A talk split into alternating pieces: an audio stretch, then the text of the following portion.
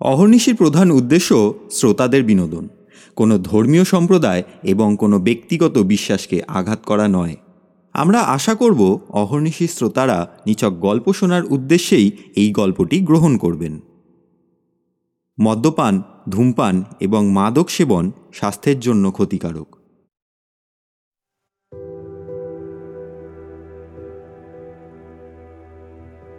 ছেলেবেলায় আমি কবিতা লিখতাম।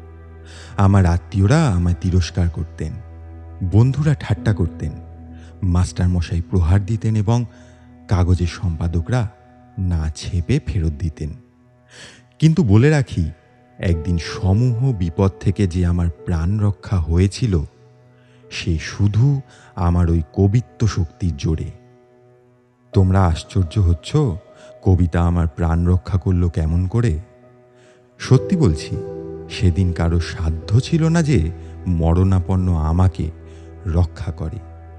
ভাগ্যিস, কবিতা লিখতে শিখেছিলাম, তাই বেঁচে গেলাম। নইলে লোকের অত্যাচারে কবিতা লক্ষ্মীকে বাল্য বয়সে বিদায় দিলে সেদিন আমার যে কি অবস্থা হতো, তা কেবল আমিই জানি। গল্পটা তাহলে খুলেই বলি। নানা স্থান ঘুরে আমি যাচ্ছিলাম জয়পুর থেকে দিল্লি। টাইম টেবিল খুলে দেখলাম, টানা দিল্লি যেতে হলে রাত্রের গাড়িটাই সুবিধে। কিন্তু সে ট্রেন অনেক রাত্রে ছাড়ে, প্রায় দুটো। একে জয়পুরের মতন জায়গা, তাই মাঘ মাসে শীত। তার উপর রাত্রি দুটো। এই এহ স্পর্শ ঘাড়ে নিয়ে যাত্রা করতে আতঙ্কে আমার বুক কাঁপতে লাগল। কিন্তু উপায় কি? আমি স্টেশন মাস্টারকে বললাম কি উপায় করা যায় বলুন দেখি? এই দারুণ শীতে ভোর রাত্রে বিছানা ছেড়ে উঠে ট্রেন ধরবার কথা মনে করতেই তো আমার কম্প দিয়ে জ্বর আসছে। আপনি কি ফার্স্ট ক্লাস প্যাসেঞ্জার তখন বড়দিনের ছুটিতে রেল কোম্পানি আধা ভাড়ায় সর্বত্র যাতায়াতের ব্যবস্থা করায় আমি সস্তায় বড় মানুষই করছিলাম। বুক ফুলিয়ে বললাম হ্যাঁ আমার ফার্স্ট ক্লাসের টিকিট। প্রথম শ্রেণির যাত্রীদের জন্য খুব ভালো একটা ব্যবস্থা আছে। কি ব্যবস্থা? আপনি এক কাজ করবেন। সন্ধে আটটার মধ্যে খেয়ে দিয়ে স্টেশনে আসবেন। আপনার জন্য একখানা ফার্স্ট ক্লাস গাড়ি ওই সাইডিংয়ে কেটে রেখে দেব। তাতে আপনি বিছানা পেতে শুয়ে পড়বেন লেপ মুড়ি দিয়ে। তারপর রাত্রে যখন মেল আসবে তাতে আপনার গাড়ি লাগিয়ে দেব। আপনি দিব্যি ঘুমোতে ঘুমোতে দিল্লি পৌঁছে যাবেন। বাহ! এ তো খাসা ব্যবস্থা মশাই। হ্যাঁ শীতের রাতে গাড়ি ধরবার অসুবিধা বলেই তো কোম্পানি বড়লোক যাত্রীদের জন্য এই ব্যবস্থা করেছেন? বেশ বেশ। খুব ভালো ব্যবস্থা। আমি তাহলে আটটার মধ্যেই আসব। আপনি গাড়ি ঠিক রাখবেন কিন্তু। গাড়ি ঠিকই থাকবে কিন্তু আপনি দেরি করবেন না। আটটার পর আর ট্রেন নেই বলে আমরা আটটার সময় স্টেশন বন্ধ করে চলে যাই। হ্যাঁ ঠিক আছে। আটটার মধ্যেই আসব। এই বলে আমি চলে গেলাম। তারপর সন্ধ্যাবেলা আহারাদি সেরে পায়ে তিন জোড়া ডাবল মোজা, গায়ে দুটো গরম গেঞ্জির ওপর একটা মোটা ফ্ল্যানেলের কামিজ, তার ওপর সোয়েটার, তার ওপর তুলো ভরা মেরজাই, তার ওপর ওয়েস্টকোট কোট ওভারকোট এবং সর্বোপরি একটা মোটা বালাপোষ মুড়ি দিয়ে মাথাটাকে কান ঢাকা টুপি ও পশমের গলাবন্ধ দিয়ে এটে কাঁপতে কাঁপতে ঠিক আটটার সময় স্টেশনে হাজির হলাম। আমার মস্ত বড় লোহার তোরঙ্গটা দুজন কুলি এসে ধরাধরি করে নামাতে গিয়ে একজন ফিক করে একটু হেসে ছেড়ে দিল। আমি বললাম ক্যা হলো রে? বাবুজির তরঙ্গ তো দেখছি ফাঁকা। জাদু একটা ধুতি আছে সেগুলো গায়ে জড়িয়ে নিয়ে বাক্সটা আমাদের বকশিস করে যান। যান বাবু আপনার কুলি ভাড়া রেল মাসুল অনেক বেঁচে যাবে। এই যা যা তোমকো আর ইয়ে করতে হবে না। বলেই আমি হন হন করে স্টেশন মাস্টারের ঘরের দিকে চলে গেলাম। স্টেশন মাস্টার আমায় দেখেই বললেন গুড ইভিনিং বাবু আপনার ভাগ্য খুব ভালো। আজ আর কোনো প্যাসেঞ্জার নেই। সমস্ত গাড়িটাই আপনার একলার। চলুন চলুন আপনাকে গাড়িতে তুলে দিয়ে আসি। এই বলে তিনি আমাকে নিয়ে প্ল্যাটফর্ম পেরিয়ে পাঁচ ছয়টা রেল লাইন টপকে অনেক দূর চলে একটা ফাঁকা মাঠের ধারে এনে দাঁড় করালেন। সামনে দেখলাম একখানা ধোয়াটে রঙের গাড়ি কাটা পড়ে রয়েছে। ঠিক যেন একটা কন্দ কাটা অন্ধকারের আড়ালে গা লুকিয়ে দাঁড়িয়ে আছে। মাস্টারবাবু গাড়িটার চাবি খুলে দিয়ে বললেন, নিন, উঠে পড়ুন। বিছানা পেতে শুয়েও পড়ুন। চলি, গুড নাইট। এই বলেই তাড়াতাড়ি তার হাত বাতিটা তুলে নিয়ে ছুট দিলেন। অন্ধকারে তাকে আর দেখতে পেলাম না। রেল লাইনের খোয়াগুলোর উপর তার জুতোর খসখস শব্দ কেবল শুনতে লাগলাম। ছ্যাত করে আমার মনে হলো, তাই তো? মাস্টারবাবু অমন করে পালালেন কেন? ইতিমধ্যে দেখি কুলি দুটো আমার তোরঙ্গ ও বিছানাটা গাড়ির মধ্যে তুলে দিয়েই বলছে বাবুজি, আমার পয়সা? আমি তাদের হাতে পয়সা দিতেই তারাও ছুট দিল স্টেশনের দিকে। ব্যাপার কি? আমি হতভম্বের মতন দাঁড়িয়ে ভাবছি, দেখি দুটো কয়লা মাখা কালো ভূত রেল লাইনের বাঁধের নিচ থেকে উঠে অন্ধকারের মধ্যে কেবল চারটে সাদা চোখ দিয়ে আমায় দেখতে দেখতে স্টেশনের দিকে চলে গেল। তাদের পিছনে একটা কুকুর ল্যাচ তুলে দৌড় দিল। তারপরেই সব একেবারে নিস্তব্ধ, একেবারে অন্ধকার।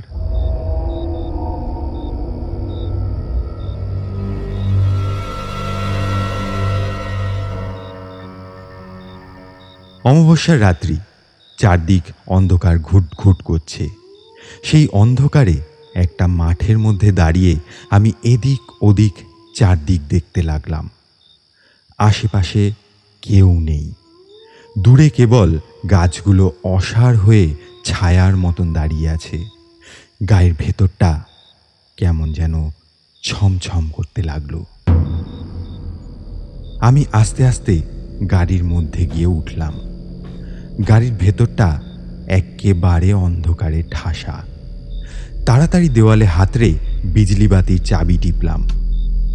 খুট করে শব্দ হলো। আলো হলো না। সর্বনাশ। আলো নেই নাকি?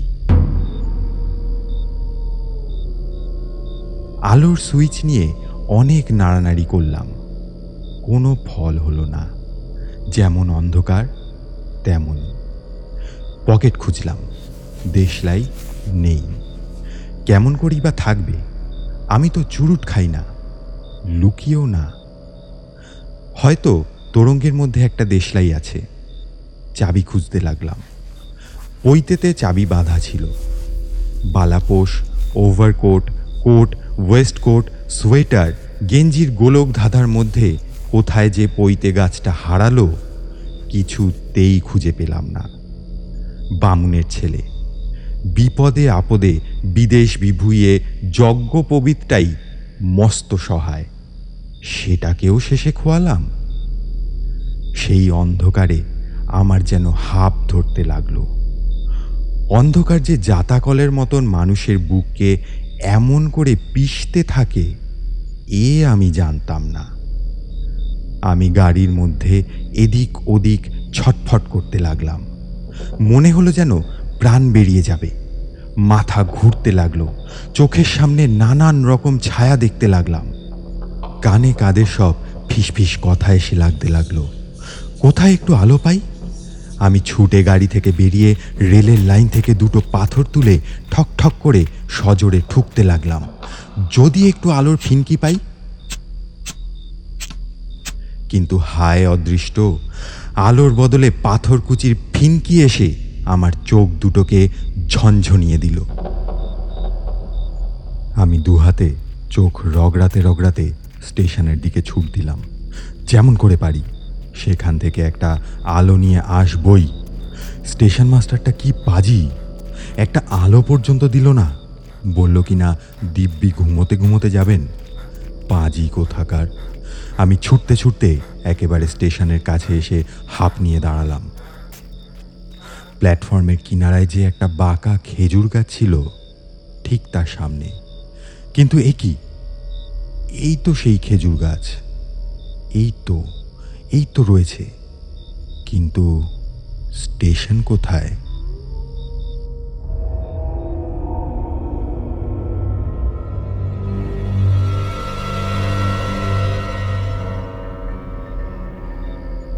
আমি এদিক, ওদিক, চারদিক চেয়ে দেখলাম। স্টেশন নেই। মনে হলো কালো স্লেটের গা থেকে ছেলেরা যেমন তাদের আঁকা ছবিগুলো মুছে ফেলে, ঠিক তেমনই করে অন্ধকারের গা থেকে স্টেশনটাকে এক্কেবারে কে মুছে ফেলেছে। আমার বুকটা ধক করে উঠল। আমি আর তিলমাত্র না দাঁড়িয়ে আবার ছুটলাম। যে পথে এসেছিলাম সেই পথে, আমার গাড়ির দিকে। টপাটপ পাঁচ ছয়টা লাইন টপকে ছুটতে ছুটতে আমি যখন সেই মাঠের ধারে আমার গাড়ির সামনে এসে দাঁড়ালাম, তখন দেখি অত বড় গাড়িখানা নিয়ে কে উধাও হয়েছে। গাড়ির চিহ্ন মাত্র সেখানে নেই। কি সর্বনাশ! আবার ভালো করে চারদিক চেয়ে দেখলাম স্টেশনও নেই, গাড়িও নেই, চারদিক খাঁ খাঁ করছে। এখন উপায়? এই রাত্রে আশ্রয় পাই কোথায়? কি করি? একবার মনে হলো, যাই, আরেকবার গিয়ে ভালো করে স্টেশনটা খুঁজে আসি। কিন্তু স্টেশনের দিকটা সেই খাঁ খাঁ মূর্তি দেখে আমার বুকটা ছ্যাত করে উঠল। ছেলেবেলায় গল্প শুনতাম দৈত্য দৈত্যদানরা রাতারাতি বড় বড় বাড়ি উড়িয়ে নিয়ে গিয়ে আবার সকালে যেখানকার বাড়ি সেইখানে রেখে যেত। এ কি তাই হলো নাকি? মনে তো বিশ্বাস হয় না। কিন্তু চোখে তো দেখছি তাই। হঠাৎ বুকটা কেঁপে উঠে মনে হলো এমন করে রেল লাইনের উপর দাঁড়িয়ে থাকা তো ঠিক নয়। আচমকা একখানা গাড়ি এসে চাপা দিয়ে যেতে পারে। যেই এই কথা মনে হওয়া তাড়াতাড়ি রেল লাইন থেকে সরে অন্যদিকে ছুটে গেলাম। কিন্তু যেদিকে যাই সেদিকেই রেলের লাইন। সামনে, পিছনে, ডাইনে, বায়ে যেদিকে ছুটি সেই দিকেই দেখি রেলের লাইন লোহার জাল দিয়ে আমায় ঘিরে ফেলেছে। পালাবার উপায় নেই আর।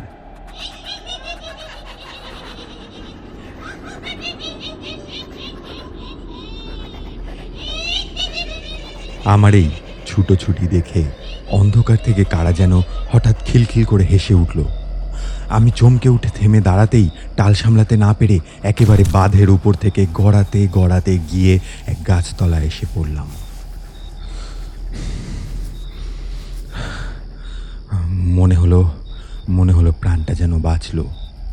ট্রেন চাপা পড়ার ভয় আর নেই। গাছের গায়ে ঠেস দিয়ে চুপ করে বসে রইলাম। মনে হতে লাগল, কতক্ষণে রাত্রিটা কাটবে। কিন্তু রাত্রির যেন আর শেষ নেই। বসে বসে দেখতে লাগলাম, নিস্তব্ধ রাত্রি ঝিমঝিম করতে করতে আরও নিঝুম হয়ে আসছে। আর রাত্রির অন্ধকারটা তার কালো গায়ের ওপর চামচিকের ডানার মতন একখানা কালো, কুৎসিত কম্বল আস্তে আস্তে করে টেনে মুড়ে দিচ্ছে। পৃথিবীর গা থেকে একে একে সব জিনিস যেন মুছে আসছে। দেখতে দেখতে আমি শুদ্ধ যেন মুছে আসতে লাগলাম। কালো জুতো মোজা পরা আমার লম্বা পা দুখানা একটু একটু করে মুছে গেল। কালো ওভারকোট ও নীল বালা পোষমোড়া গা, তাও আস্তে আস্তে মুছতে লাগল। যখন প্রায় কোমর অবধি মুছে গেছে আমি আর সে দৃশ্য দেখতে পারলাম না। তাড়াতাড়ি চোখ বুজে ফেললাম। চোখ বুজে মনে হতে লাগল আমি আছি কি নেই? আছি কি নেই? আছে আছে এইখানে আছে। কানের কাছে কে একজন যেন চিৎকার করে উঠল। আমি চোখ চেয়ে দেখি মানুষের দেহের মেদ মাংস ছাড়িয়ে নিলে যেমন হয় তেমনিতর একটা কঙ্কাল তার কাঠির মতন সরু সরু লম্বা আঙুল নেড়ে ইশারা করে কাকে ডাকছে। দেখতে দেখতে ঠিক তারই জুড়ি আরেকটা কঙ্কাল লাফাতে লাফাতে তার পাশে এসে দাঁড়াল। তারপর আরও একটা। দ্বিতীয় কঙ্কালটা আস্তে আস্তে সরে আমার খুব কাছে এসে ঘাড় হেট করে আমায় দেখতে লাগল। তার চোখের ওপর চোখ পড়তে দেখলাম, না আছে পাতা, না আছে তারা। শুধু দুটো গোল গোল কালো গহ্বর কটকট করছে। সে আমাকে বেশ নিরীক্ষণ করে দেখে জিজ্ঞাসা করল, এই নাকি সে? না তো কে? বেশ বেমালুম লুকিয়েছ তো দেখছি। একেবারে চেনবার জো নেই। শেষ কঙ্কালটা ছুটে এসে বলল কই দেখি দেখি তো। এই বলে তার হাড় বার করা আঙুলগুলো দিয়ে টিপে টিপে আমায় দেখতে লাগল। ও আর দেখছিস কি? ও সেই আমার চোখে কি ধুলো দেবার জো আছে? হাজার লুকোক না কেন? কথাটা বলে প্রথম কঙ্কালটা এতখানি হাঁ করে বিকট শব্দে হেসে উঠল। মুখের ভেতর থেকে তার সেই সাদা সাদা দাঁতগুলো বেরিয়ে অন্ধকারকে যেন কামড়ে ধরল। তবে একটু পরখ করে নেওয়া ভালো কি বলো? যদি ভুল হয়? নে নে আর পরক করতে হবে না। ওদিকে লগ্ন যে বয়ে যায়। এই বলে সে আমার শিয়রের কাছে এসে দাঁড়াল। আমি ভাবলাম, ব্যাস, এইবার আমি শেষ। দেখতে দেখতে বাকি দুটো কঙ্কাল এগিয়ে এসে আমার দুখানা পা ধরলো। প্রথমটা মাথা দিকটা ধরলো। তারপর তিনজনে মিলে মাটি থেকে চ্যাংদোলা করে আমায় তুলে ফেলল। আমি তাড়াতাড়ি দুহাত দিয়ে গাছের গুড়িটা চেপে ধরে বলে উঠলাম, ও ও কি ও কি কোথায় নিয়ে যান, কোথায় নিয়ে যান মশাই? বিয়ে দিতে।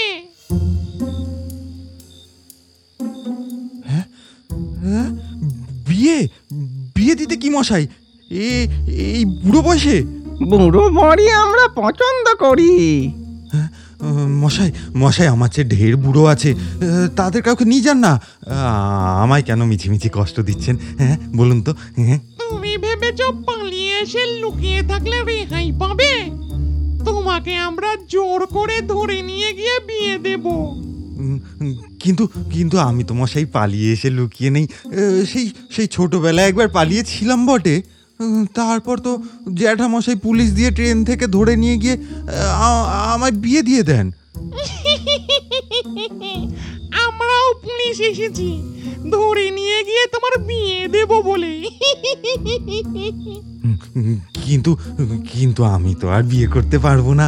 পারবে নাকি হ্যাঁ? বিয়ে তো তোমাকে করতেই হবে। এমন কি তোমার গো? আহা রাগ করেন কেন মশাই? আমি ছাড়া কি আর পাত্র নেই? কত ছেলেই তো খুশি হয়ে বিয়ে করবে। এত রাতের ভালো পাত্র পাই কোথায়? যার তার হাতে তো আর মেয়ে দেয়া যায় না। চলো চলো লোক যে বয়ে যায়। তাহলে তাহলে কি আমাকে বিয়ে করতেই হবে? শেষ কঙ্কালটা আমার কাছে আস্তে আস্তে এগিয়ে এসে নরম সুরে বলল ভাই ক্যাংলা এত দুঃখ করছিস কেন? হ্যাঁ ক্যাংলা? ক্যাংলা কে মশাই? আমি তো ক্যাংলা নই। আমি তো আমি তো শ্রী মাধবচন্দ্র চক্রবর্তী আর আমার পিতার নাম মধুসূদন চক্রবর্তী। রাধে মাধব রাধে মাধব। সে কি মশাই? এত রাতে এই শ্মশানের ধারে একটা জ্যান্ত শিয়াল কুকুর থাকে না? আর মাধব চক্রবর্তী আছে। তুই এত বোকা পেলি আমাদের। এই তো এই তো আমি রয়েছি। আরে ভাই মাধব চক্রবর্তীর দেহের ভেতর থেকে কথা কইলেই কি তুই মাধব চক্রবর্তী হয়ে যাবি? সে কি মশাই মাধব চক্রবর্তীর দেহের ভিতরে আবার কে এলো? আরে ক্যাংলা মাধব চক্রবর্তীর শূন্য দেহের মধ্যে সেঁধে আছিস? সে কি আমি টের পাইনি ভেবেছিস? এসব কি হালি বকছেন মশাই? মাধব চক্রবর্তীর দেহের মধ্যে যদি ক্যাংলা এলো তো মাধব চক্রবর্তী গেল কোথা? আরে ভাই ও তো বামুনের ছেলে সে বৈকুণ্ঠে গেছে। না বলেন কি না মরে সে বৈকুণ্ঠে গেল? মরেছে না তো কি? মরেছে কি রকম? হ্যাঁ সে মরে গেল আর টের পেল না? মানুষ কখন জন্মায় আর কখন মরে সে কি তা টের পায় নাকি? কথাটা শুনে বো করে আমার মাথাটা ঘুরে গেল। আমার অজান্তে আমি মরে গেলাম নাকি? সেই যে দেখলাম পৃথিবীর গা থেকে একে একে সব মুছে আসছে সেই কি আমার মৃত্যু? কিন্তু এই তো আমি দাঁড়িয়ে রয়েছি। তা বটে তবু কেমন সন্দেহ হতে লাগল। হয়তো এ আমি নই। এ আর কারোর আত্মা আমার শূন্য শরীর দখল করেছে? নইলে এই কঙ্কালগুলোর সঙ্গে এতক্ষণ কথা কইতে পারতাম? জ্যান্ত মানুষ কি কখনো তা পারে? কিন্তু মারা গেলাম কেমন করে? আমার তো কোনো রোগ হয়নি। হয়তো ওই বাঁধের উপর থেকে গড়িয়ে পড়ার সময় পাথরে মাথা লেগে আমার মৃত্যু হয়েছে। আমি টের পাইনি। ভাবতে ভাবতে আমার মাথা গুলিয়ে যেতে লাগল। কেমন মনে হতে লাগল, না, আমি মাধব চক্রবর্তী নই। এরা ঠিকই বলেছে কাঙালিচরণের আত্মা আমার শূন্য দেহের মধ্যে এসে আসন পেতে বসেছে। তাইতে আমার দেহের ভ্রম হচ্ছে। মাধব চক্রবর্তীর জের বুঝি এখনও চলছে। কিন্তু কাঙালিচরণ লোকটা কে? আমি যদি কাঙালিচরণ হব, তবে আমি আমাকে চিনতে পারছি না কেন। এরা তো চিনতে পেরেছে। কি হে ক্যাংলা? কি ভাবছ? বিয়ে করবার মতি স্থির হলো? আচ্ছা মশাই আমি কি আমি কি সত্যি কাঙালিচরণ সে খানিক আমার মুখের দিকে চেয়ে অবাক হয়ে বলল সে কি রে ক্যাংলা? তুই নিজেকে নিজেই চিনতে পারছিস না? কই? না। সর্বনাশ! তুই আমাদেরও চিনতে পারছিস না? না একটুও না। তোর মনে পড়ছে না? আজ এই আমাবস্যার দিনে ঘুট ঘুটে লগ্নে তোর বিয়ে রাগেশ্বরীর সঙ্গে। কই আমার তো কোনো বিয়ের কথা হয়নি? সে কি রে? তোর গায়ে গোবর পর্যন্ত হয়ে গেছে তোর মনে পড়ছে না? গোবর? গায়ে গোবর কাকে বলে? অবাক করলি? তোর কিচ্ছু মনে পড়ছে না? গায়ে গোবরের দিন ভোর রাত্রে তাল পুকুরে তুই মাছ মারতে যাচ্ছিলিস তত্ত্ব পাঠাবার জন্য। তাল গাছের মাথায় বসে পা ঝুলিয়ে রাগেশ্বরী বরপনের কড়ি বাঁধছিল। তুই রাগেশ্বরীকে দেখতে পাসনি আর সেও তোকে দেখতে পায়নি। তারপর তুই যেমন ঠিক তাল গাছের তলটিতে এসেছিস অমনি রাগেশ্বরী পা দুটো দুলতে দুলতে তোর কপালে এসে ঠক করে লেগে গেল। রাগেশ্বরী তো লজ্জায় সাত হাত জিভ কেটে মাথায় ঘোমটা টেনে দৌড় দিল। আর তুই বাড়িতে কাঁদতে কাঁদতে ছুটে এসে বললি, ও মেয়েকে আমি বিয়ে করব না। কেন রে, কেন? কি হয়েছে? তুই বললি, ওর পা আমার কপালে ঠেকেছে। তাতে হয়েছে কি? তুই বললি হয়েছে আমার মাথা আর মুন্ডু। বলে তুই কপাল চাপড়াতে লাগলি। এসব তোর কিচ্ছু মনে পড়ছে না রে গ্যাংলা মনে পড়ছে হ্যাঁ মনে পড়ছে। এই রকম একটা গল্প যেন কোথায় শুনেছিলাম। আচ্ছা তারপর কি হলো? সর্বনাশ! তারপরেও তোর মনে পড়ছে না? তারপর তো তোর গুরু ঠাকুর এলেন। এসে বিধেন দিলেন যে রাগেশ্বরের পা তোর মাথায় একবার ঠেকেছে। তুই সাত এককে সাতশো বার তোর পা দিয়ে ওর মাথাটাকে থেতলে দে। তাহলেই সব দোষ খণ্ডে যাবে। তুই বললি ওরে বাপ রে রাগেশ্বরীর মাথায় লাথি মারা? সে আমি পারব না। এই বলে তো তুই ছুট দিলি। তারপর? তারপর আর কি? তারপর আজ বিয়ের সময় তোকে খুঁজে না পেয়ে খুঁজতে খুঁজতে এই শ্মশান ঘাটে এসে দেখি তুই এই মাধব চক্রবর্তীর মরাটাকে দানা পাইয়ে বসে আছিস। হ্যাঁ রে এই মাধব চক্রবর্তীকে যারা পোড়াতে এসেছিল তারা গেল কোথায়? তোকে দেখে ভয়ে পালিয়েছে বুঝি? মাধব চক্রবর্তীকে আবার পোড়াতে আসবে কারা? আমি তো তোমার কথা কিছুই বুঝতে পারছি না। তোর কিচ্ছু মনে পড়ছে না। তুই সত্যি বলছিস না মস্করা করছিস? না সত্যি তোমার দিব্যি আমি সত্যি বলছি। তবে যে সর্বনাশ হয়েছে তোকে মানুষে পেয়েছে।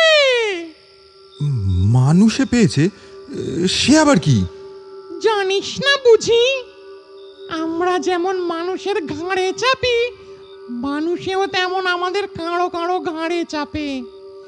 তুই যখন মাধব চক্রবর্তীর দেহে সেদিয়েছিলি তখন বোধহয় তার একটু প্রাণ ছিল। সেইটে তোকে পেয়ে বসেছে। তাতে কি হয়? মানুষ যেমন তখন নিজেকে চিনতে পারে না আপনার লোককে চিনতে পারে না আবল তাবল বকে কটমট করে চোখ ঘুরোতে থাকে আমাদেরও ঠিক তেমনই হয়। তাই তো তুই অমন করছিস? নিজেকে চিনতে পারছিস না আর আমাদেরও চিনতে পারছিস না। ও তাই আমি নিজেকে ক্যাংলা বলে চিনতে পারছি না? ও গো তবে আমার কি হবে? ঠিক হয়েছে। যেমন বিয়ে করব না বলে পালিয়ে এসেছিস তেমন ঠিক জব্দ হয়েছিস তুই। ও গো আমি রাগেশ্বরীকে বিয়ে করব গো আমাকে তোমরা উদ্ধার করো।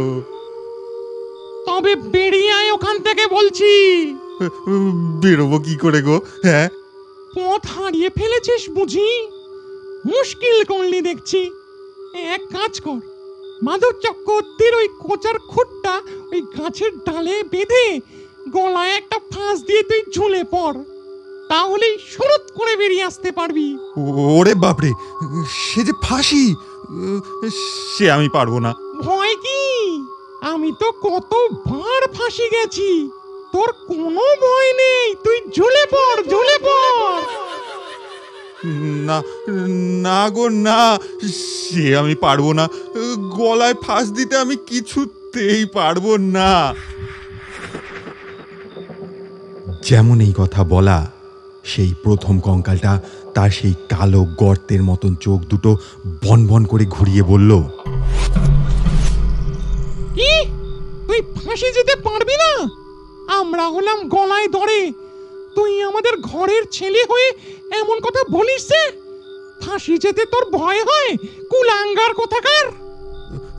কি করব? আমার যে ভয় করছে।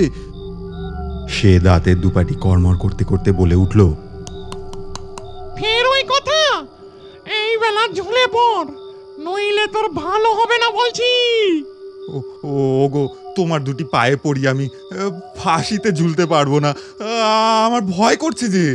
কত ভাগা কোথাকার। দৌড়ো দৌড়ো আমার সামনে থেকে। এই বলে সে তেড়ে আমাকে মারতে এলো। দ্বিতীয় কঙ্কালটা এগিয়ে এসে বলল রাগ করেন কেন খুড়ো মশাই ও হয়তো ক্যাংলা নয়। নইলে ফাঁসিতে ভয় পাবে কেন?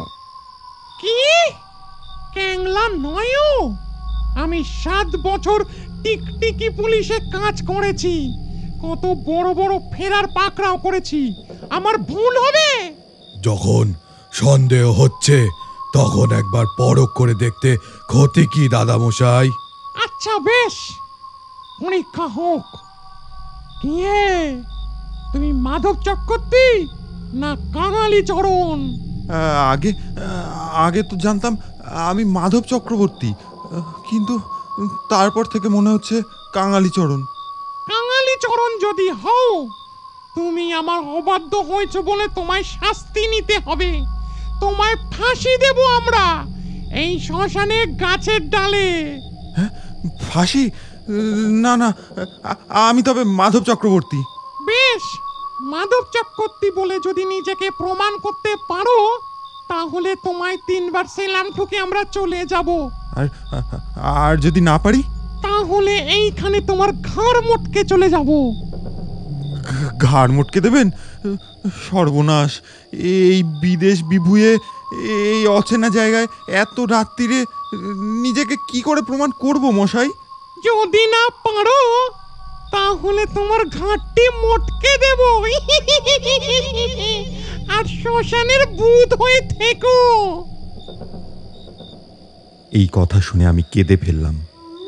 তখন সেই দ্বিতীয় কঙ্কালটা এগিয়ে এসে আমায় বলল কার্য কেন?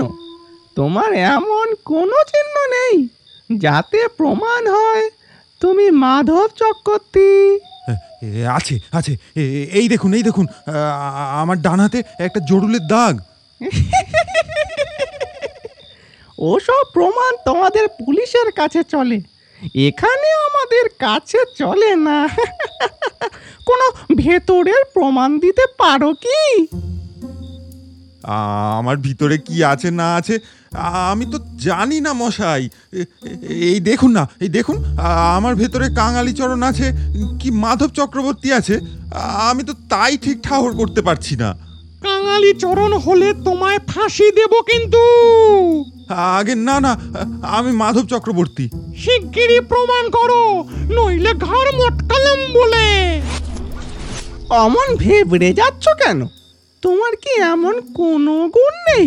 যাতে বোঝা যায় তুমি মাধব চক্রবর্তী? হ্যাঁ আছে বই কি? আমার একটা মস্ত গুণ আছে আমি কবিতা লিখতে পারি। কি? তুমি কবিতা লিখতে পারো? নিজে লেখো না পরের কবিতা নিজের বলে চালাও? না না মশাই আমি সেরকম কবি নই। বাবা তোমার কবিতা কাগজে ছাপা হয় বুঝি? না সম্পাদকরা ভয়ে ছাপেন না। ভয়ে ছাপেন না? কি রকম শুনি? আমার কবিতা এতই উচ্চ শ্রেণির যে একবার সে কবিতা ছাপলে পাঠকেরা অন্য কবিতা পড়তেই চাইবে না। কাগজ ভর্তি করা তখন দায় হয়ে উঠবে। এই কথা এই কথা একজন সম্পাদক আমায় নিজের মুখে বলেছেন বটে। আচ্ছা কই দেখি? তাহলে একটা কবিতা লেখো দেখিনি। আমি তখনই আমার ওভারকোটের পকেট থেকে আমার পকেট বইখানা বার করে বললাম "আ- আলো চাইছি একটা? ও দাঁড়াও দিচ্ছি আলো। এই বলে খানিকটা ধুলোবালি একত্র করে একটা ফু দিল আর অমনি আগুন জ্বলে উঠল। আমি সেই আলোয় বসে লিখতে লাগলাম খানিকটা লিখেছি? সে বলল কই হলো তোমার কি লিখলে পড়ো। "এ, এখনও যে শেষ হয়নি মশাই। কি? কবিতার আবার শেষ আছে নাকি? যা লিখেছ পড়ো। ফাজলামি করতে হবে না। আমি সুর করে পড়লাম। পড়িয়ে বিপদে তারা হয়েছি মা দিশেহারা। উদ্ধারে দুঃখ কারা গাঢ় হতে মা জননী। শ্মশানে বসিয়ে ডাকি ভয়ে ঘোরে শির চাকি। খাবি খায় প্রাণ পাখি, শূন্য হেরি এ ধরনী কোথা মোর গেহ খাঁচা, কোথা পিতা, কোথা চাচা? এসে মা আমারে বাঁচা, দিয়ে তোর পা তরণী। ঢের হয়েছে ঢের হয়েছে। এরকম গান তো আমি অনেক যাত্রায় জুড়িদের মুখে শুনেছি। তাই তোমার নিজের লেখা না পুরনো গান একটা মুখস্থ ছিল, তাই লিখে শোনাচ্ছ। না মশাই, এ আমার নিজের রচনা। একেবারে টাটকা। এতে আপনি পুরনোর গন্ধ পেলেন কোথায়? দেখছেন না? একেবারে আধুনিক ধরনের লেখা। থামো! তোমায় আর জ্যাঠাপনা করতে হবে না। পুরনো একটা গান চুরি করে নিয়ে আমায় ফাঁকি দেবে ভেবেছো? তা হচ্ছে না। দেখি দেখি তুমি কত বড় ওস্তাদ। আমার নাম দিয়ে একটা কবিতা লিখতে পারো? খুব পারি। নাম দিয়ে আমি অনেক কবিতা লিখেছি। তেলের নাম দিয়ে, ওষুধের নাম দিয়ে অনেক ভালো ভালো কবিতা আমার লেখা আছে। একবার একটা জুতোর দোকানের কবিতা লিখে আমি প্রাইজ পেয়েছিলাম। আপনার নামটা বলুন। আমি এখনই লিখে দিচ্ছি। আমার নাম চাঁদরেল। লিখে ফেল দেখি, নাম দিয়ে একটা কবিতা চট করে। বুঝব কত বড় বাহাদুর তুই। আমি কাগজ পেন্সিল নিয়ে লিখতে শুরু করেছি মাত্র। সে বলল কি লিখলে? তাড়াতাড়ি পড়ো। আমিও বড় কবিতা দু চোখে দেখতে পারি না। মশাই আর একটু সময় দিন। এই বলে আমি ঘস ঘস শব্দে লিখে যেতে লাগলাম। একবার একটু থেমেছি সে আমার খাতার দিকে ঝুঁকে দেখে বলল অনেকটা লেখা হয়েছে।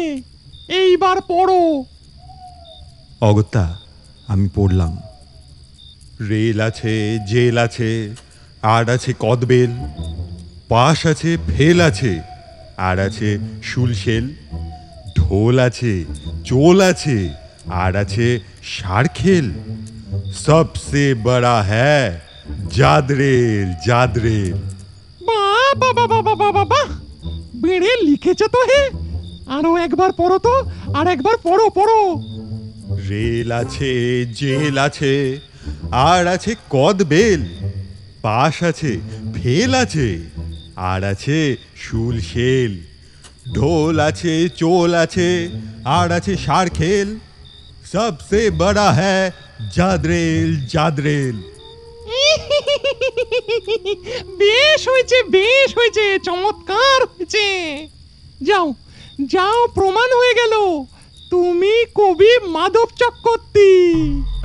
ঠিক বলছেন মশাই আমি কাঙালিচরণ নই। কাঙালি চরণের চোদ্দ পুরুষও এমন কবিতা লিখতে পারে না। মাধব চক্রবর্তী না হলে এমন কবিতা লেখে কে?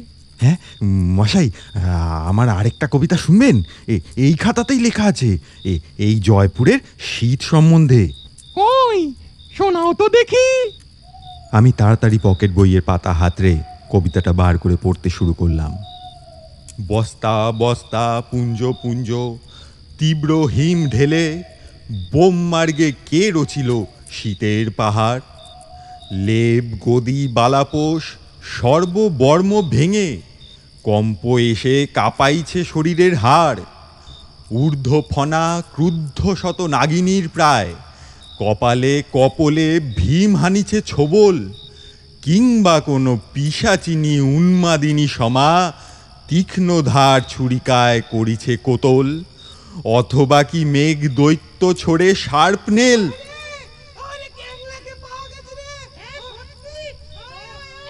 হঠাৎ দূরে একটা বিভৎস কোলাহল উঠল।